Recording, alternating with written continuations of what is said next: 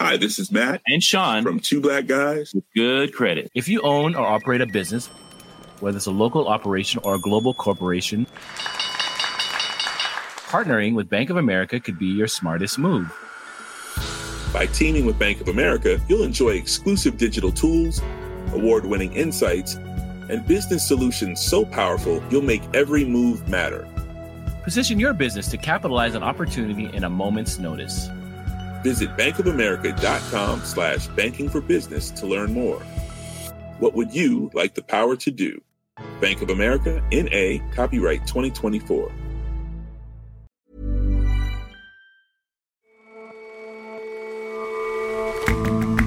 Hello and welcome to The Intelligence from The Economist. From London today, I'm John Fasman.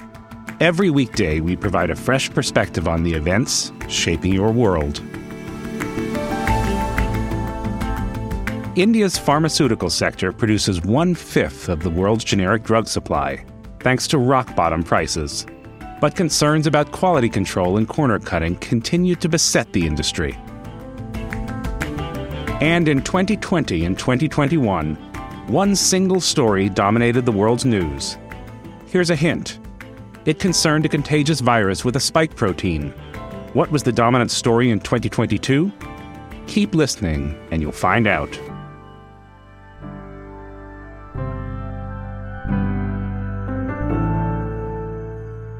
But first,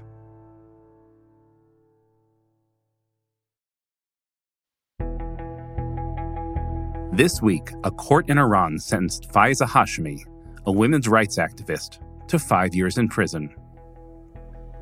Daughter of the former Iranian president Akbar Hashemi Rafsanjani, she was convicted of propaganda against the system, a crime dreamt up by the ideologues of Tehran that's just one of a number of high profile prosecutions. From footballers to poets, no one has been immune from a nationwide crackdown on dissent in the country. Over three months of repression, executions, and mass roundups have cowed protesters demanding regime change. Ayatollah Ali Khamenei, who has ruled the Islamic Republic for more than three decades, looks to be back in firm control. But while demonstrations have subsided, the regime can't yet proclaim victory. Women led protests in Iran began in September after a young Kurdish girl, Mahsa Amini, died in detention. She'd been taken there for wearing what the authorities had called a bad hijab. And since then, protests at her death have really spread like wildfire across the country. People were saying not just they wanted an end to the veil, but they wanted an end to the Islamic Republic. Nicolas Pelham is a Middle East correspondent for The Economist. The regime has taken time to suppress the protests, but in many ways it, it does seem to have done that really through cracking down very hard on any sign of dissent. It's locked up 20,000 of its own citizens. Many have been sent to torture chambers. Over 100 have been sentenced to death. But for all that, I think it's still too soon to say that the regime has won. They probably have seized the initiative, but the anger remains as potent on the streets as ever. So the world saw footage of these very brave protesters late last year. What is the state of the protest movement now? How do the streets of Tehran look today? The streets of Tehran and the country look really very different. Across the country, there are perhaps at most two or three protests a day when there had been scores. Digital communication is heavily restricted. University campuses and high schools, which had been the dynamo of dissent, are being zealously policed by security companies. There are surveillance cameras everywhere. And, you know, people had said that this time, unlike previous bouts of repression, they wouldn't leave the country. But now we are starting to see many Iranians trying to get out. So this all sounds like a win for the regime, no? Yes, I think ostensibly that is how it looks. The supreme leader, Ayatollah Ali Khamenei, who's 83 and a cancer survivor. You know, at the start of these protests, he really held back. You hadn't seen much of him. Now he's looking energized. He's giving sermon after sermon to his core constituents. He's rallying hundreds of clerics and loyalist women to hear his sermons.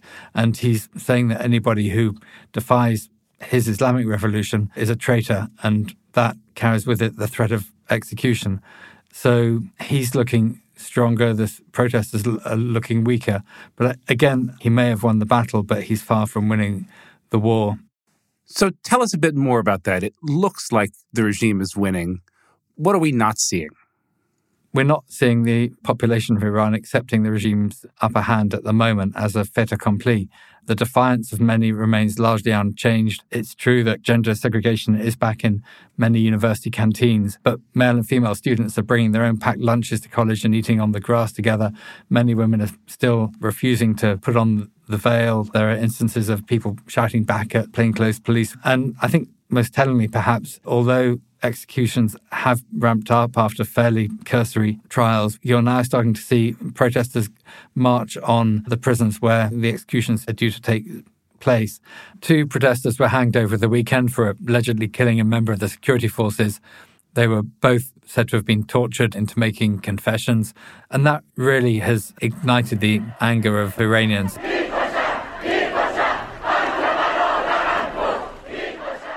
On Monday, Hundreds of protesters marched on Rajaei Shahr prison in the city of Karaj, not far from Tehran, where the regime was preparing to put two more young men to the gallows who'd been sentenced to death after sham trials.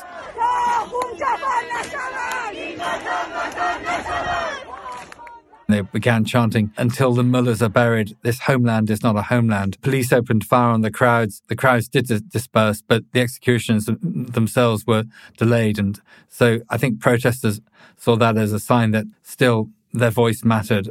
So clearly, Iranians are still upset with the regime. How is the regime doing? Is it sticking together under this pressure?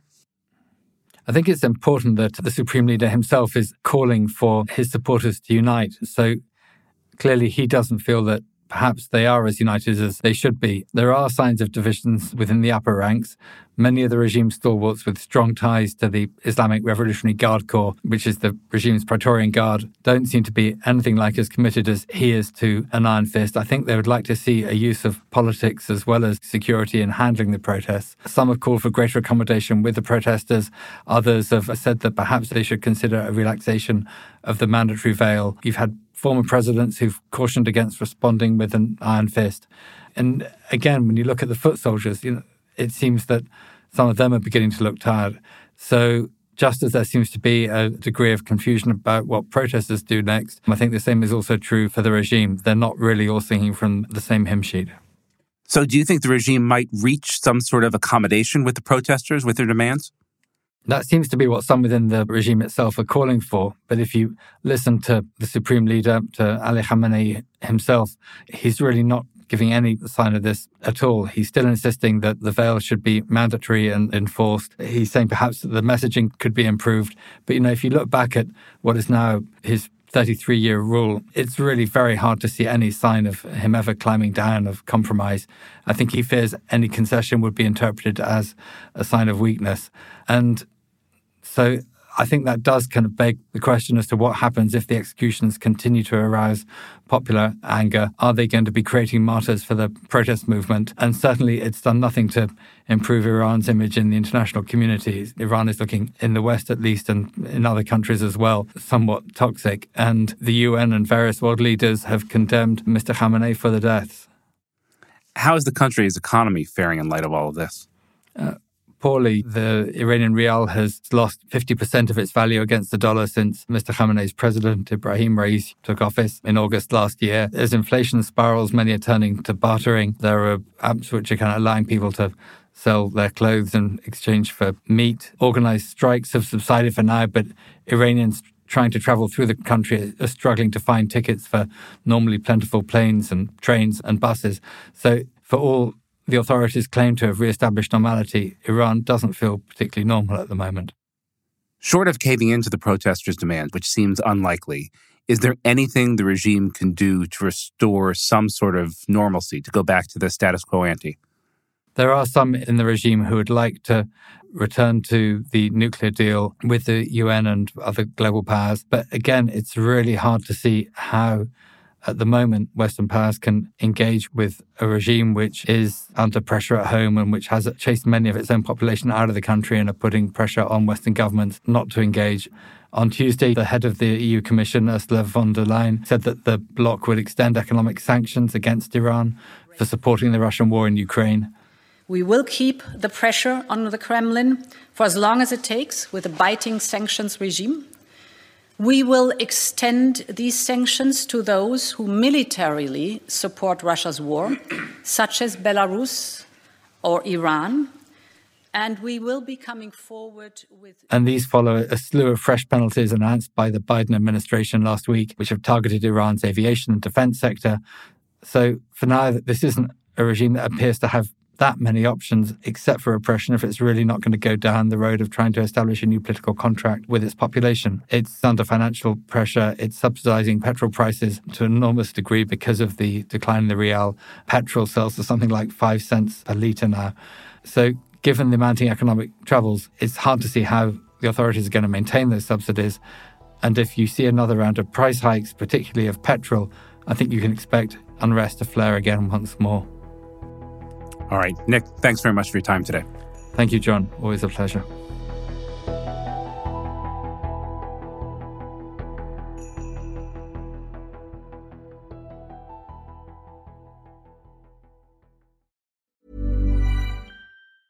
Hi, this is Janice Torres from Yo Quiero Dinero. If you own or operate a business, whether it's a local operation or a global corporation, partnering with Bank of America could be your smartest move. By teaming with Bank of America, you'll enjoy exclusive digital tools, award winning insights, and business solutions so powerful you'll make every move matter. Position your business to capitalize on opportunity in a moment's notice. Visit bankofamerica.com slash banking for business to learn more. What would you like the power to do? Bank of America NA, copyright 2024.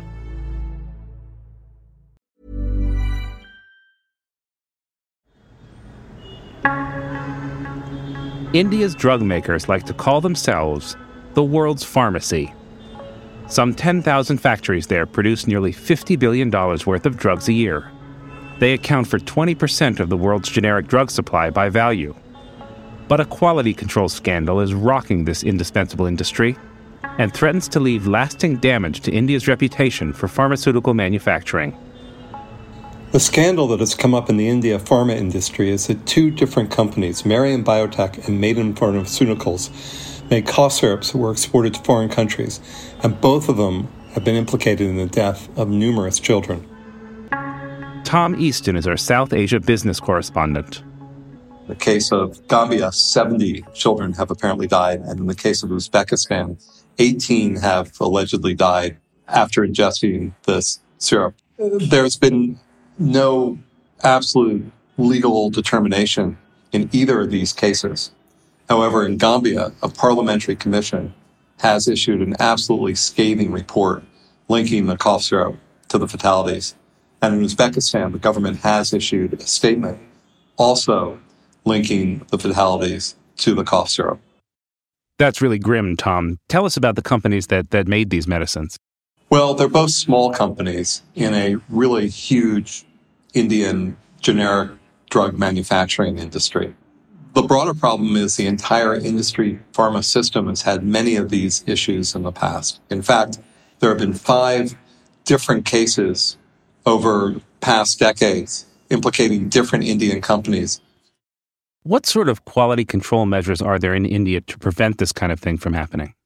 Well, there have been many, many efforts in, parliament and in state governments uh, to come to grips with quality issues in the Indian industry. And they would argue in many of the companies that the steps that were taken have been adequate. The most important quality control probably has been exports.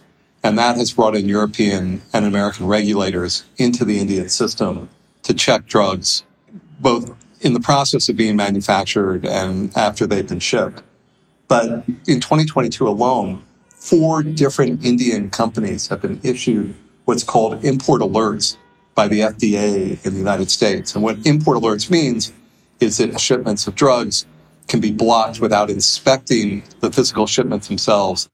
Now, as for the companies that made the medicines that you mentioned in the openings, the ones that, that were implicated in, in deaths in Gambia and, and Uzbekistan, what have their responses been to the accusations? Well, we tried to call them up multiple times. We tried to email email links in one case were severed. In no cases were the phone calls returned. In one case, the company has denied any connection and has said that they're appalled. One of the executives did grant an interview to an Indian newspaper where he said he was appalled by what happened and, and shocked. In the other case, there just hasn't been a comment. A report has been issued in India from one of the companies that said trial batches of the problematic syrup that's been tested and found to be okay, but that really isn't determinative about what was shipped. So, you know, we, we are kind of lost in this process. There has not been any firm investigation yet. There has not been any conclusive statements. The government initially seemed to move very, very slowly, but has now indicated that it will start doing more thorough inspections of both of these firms. Neither of these firms have sold the particular cough syrup in India. That may have slowed things down. And, you know, it is really tragic to say this, but the fact is that these products were shipped to smaller countries that may not have attracted the same attention as if there was some scandalous grouping of fatalities in Western Europe and America. And that too may have delayed having the spotlight really shown on the industry. But over time, there's been more and more attention. And I think many, many people in India have been really outraged and are demanding the government to take a very, very close look at not only these firms, but the overall industry. And tell us briefly, if you can, about the industry itself. How big is it? How important is it? And what has its reaction been to these incidents? The Indian generic industry is responsible for about 40% of all the generic drugs in America, about 20% of the generic drugs in the world. 3,000 firms. They produce about $50 billion worth of drugs a year through 10,000 factories. So this is a very, very large, very sophisticated industry. And if you want to praise the industry, it's made drugs far more affordable all over the world. That matters for America and it matters in Africa and it matters everywhere else. On the other hand, the process of having 10,000 factories engaged in producing very, very sensitive products is challenging at the least. There have been some very, very scathing books that have been issued on the subject. There's a new one, The Truth Pill, by a former drug executive and a lawyer in India that looks at all the different elements of the drug industry from the production to the regulation to the distribution and found many, many areas wanting. And so if we're going to have a truly global drug industry, we're going to have to have another system, I think, that can provide the confidence that the world needs. The medicines themselves are good. And ironically, it's in India's interest to be particularly aggressive. Beyond fatalities, there are other problems too. The biggest other problem, which they really go into in this book, is that you may have medicines that are ineffective. In other words, they don't kill people, they don't generate tragedies, headlines, but you may not be getting the active ingredient that you're supposed to be getting. These are just other things that not only India, but the world has to come together in inspecting and ensuring adequacy. Tom, you visited various Indian pharmaceutical plants during your time as a reporter there. What have you found? What is your impression? When you visit these plants, and I, I, want to be clear, I haven't visited plants from these two companies, but I have visited plants from companies that have been sanctioned by the FDA. And when you visit one of these plants, you see that there are vacuums everywhere. You see that people wear hairnets, but that's not enough to really see if there's lack of sterilization at the molecular level there needs to be for the safe production of pharmaceutical products. This is a very, very difficult process. And whether you can do it for 10,000 factories spread out all over a country when many of these factories are coming from overseas is questionable. We need to create a system that provides not only confidence for the users, but actually fear and concern from all the producers as well that if there is a problem, it will be detected. The competition in generics is almost exclusively a competition over price. You sell your generic by producing it at the lowest possible price rather than having a brand that people trust. And that puts enormous pressure on the inspection and certification process to be thorough. All right, Tom, thanks so much for joining us today. Thank you for having me on. It's really a pleasure.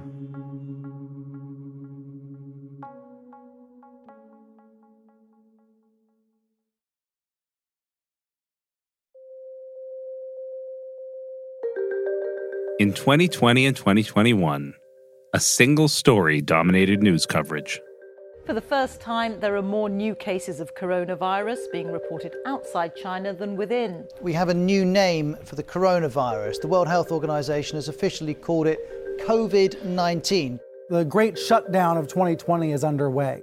In 2022, it was, well, a very different story. For the past few years, we've been doing an annual review of the world's most read news stories. And so to do this, we work with Chartbeat, who are a US based company that provide website traffic and analytics data for about 7,000 newsrooms across the world. James Fransham is a data journalist with The Economist. And so we combed through Chartbeat's data and visualized 32 big news events of the year. And together there were 6.5 million articles written about these events, and they attracted a total of 1 billion hours of readers' time. The war in Ukraine accounted for about one quarter of total reading time last year. That's extraordinary. How did it compare to other events? Doing a like for like comparison is quite tricky, but stories about the war in Ukraine were roughly similar share to the coronavirus pandemic share of news stories in 2021. And that's a subject which broadly affected people's day to day lives much more. But on the day that Russia invaded Ukraine on February 24th last year, readership peaked at 6.5 million hours of readers' time. So that's quite a chunk. And what I'd say is that the daily peak surpasses the other big news stories of the year by some way. So when Will Smith slapped Chris Rock at the Oscars, that attracted 3 million hours of readers' time on 28th of March. And when Queen Elizabeth died in early September, that received 2.1 million hours of readers' time. So, of course, all those eyes glued to screens was not going to continue at such high levels. Readership of stories about Ukraine war has averaged about 500,000 hours per day since May. But to give you a sense of context, that's still about the same amount of readership for Argentina's nail-biting victory against France in the Men's World Cup in late December. And what were the other stories that readers focused on this year? Among the events that we looked at, I would say China wasn't far from the news. So the Winter Olympic Games, which was hosted by China in February, briefly became prominent, particularly when Eileen Gu, an American born Chinese skier, won a dramatic gold medal in the free skier bigger air event. And that was pretty stunning. And as Xi Jinping cemented his place in history alongside Mao Zedong, that was really a big news event. So stories about China as a whole attracted 70 million hours of readers' time last year, the eighth most read subject. Also, one thing to mention is the protests against the oppressive regime regime in Iran. The protests were the biggest since the revolution in the late 70s and since the death of Mahsa Amini, a Kurdish woman at the hands of the morality police on September the 16th. News about the country consumed 16 million hours of readers' time. But I would say, as ever, political events were pretty significant last year too. So Britain had a particularly turbulent year. News about the country's ever changing roster of prime ministers was the fifth most read event of the year. So getting about 100 million hours of readership. But the political tumult in Britain looks quite quaint, I think, when set against the rough and tumble of American politics. The US midterm elections were the second most read subject of the year with a total of 143 million hours of readership, which is about half the total of the Ukraine war. And although he has not been president for nearly two years, Donald Trump still attracted 100 million hours of readers' time, which is just 25% less than the sitting president, Joe Biden. And James, I can't help noticing that one thing you didn't mention there is what you did mention earlier is the top topic of 2021, and that's COVID. Where is that story these days? Is it just old news?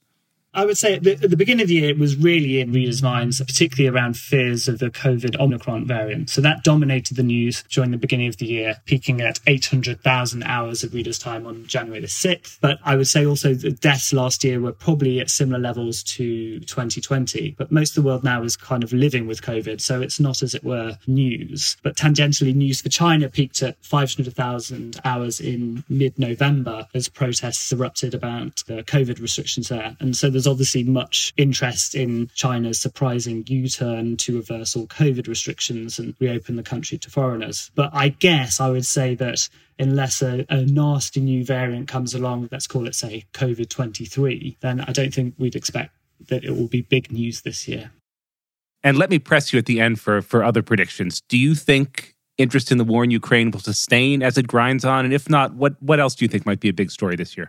It's a question of what happens and how quickly in Ukraine. And so the invasion obviously was so remarkable, kind of dragging Europe back to a time that many people thought had long since passed. There was impossible not to be engrossed by Russia's invasion. And the world was obviously completely shocked. And now, obviously, with the war in a kind of phase of attrition, it's settled into kind of expected pattern of behavior. Perhaps if there are peace talks, possibly towards the end of this year, or at the other end of the spectrum, a further escalation of military force. That would obviously draw readers in. In terms of other news stories, I suspect more of the same of what we've seen political turmoil, dealing with inflation, fears around recession, and so on. And obviously, there are all the unknown unknowns that might happen. An escalation of force between China and Taiwan would be one big news event, but hopefully that doesn't come to pass. So hopefully it's more a case of how we deal with the current problems that the world has inflation, climate change, global integration. Those will be big news stories in 2023. All right, James, thanks so much for joining us today. My pleasure.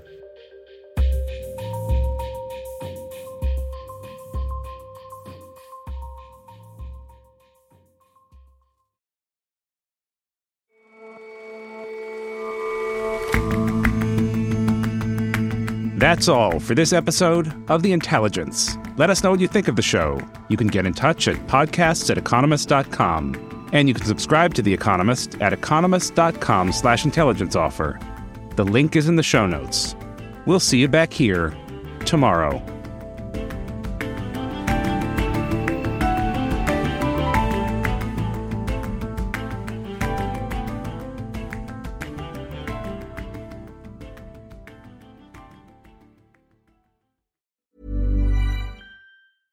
Hi, this is Matt and Sean from Two Black Guys with Good Credit. If you own or operate a business, whether it's a local operation or a global corporation, partnering with Bank of America could be your smartest move. By teaming with Bank of America, you'll enjoy exclusive digital tools, award winning insights, and business solutions so powerful you'll make every move matter. Position your business to capitalize on opportunity in a moment's notice. Visit bankofamerica.com slash banking for business to learn more. What would you like the power to do? Bank of America, N.A., copyright 2024.